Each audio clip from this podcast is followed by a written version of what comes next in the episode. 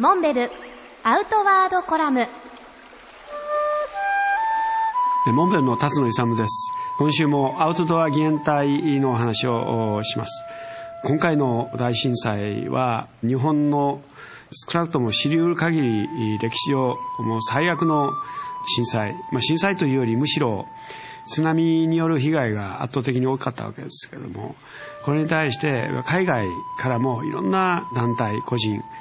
から支援のメッセージでありますとか義援金を送っていただいて随分たくさん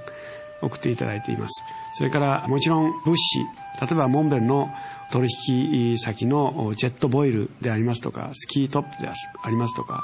マクネットナイタイズこういった海外のブランドを持つ企業からそれぞれの商品、まあ、特にアウトドアということですぐに役立つ商品ばかりですので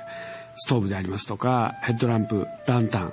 あったかい帽子その他毛布や寝袋でこういったものを続々と送ってきていただいています。本当にあの世界が一つというか世界中がやっぱり日本の今の未曾有の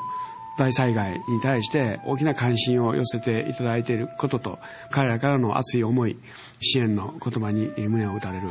わけです。実際被災地の現場でのニーズっていうのは刻々と変化していくわけです。海外もしくは国内からも支援物資が送られてくる品物が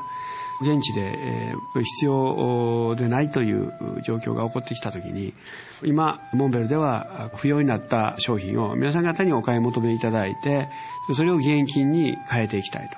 これから本当に必要とされてくるのは正直お金ということになってくると思いますのでそういった方に少し回していきたいなとこういうふうに思っています。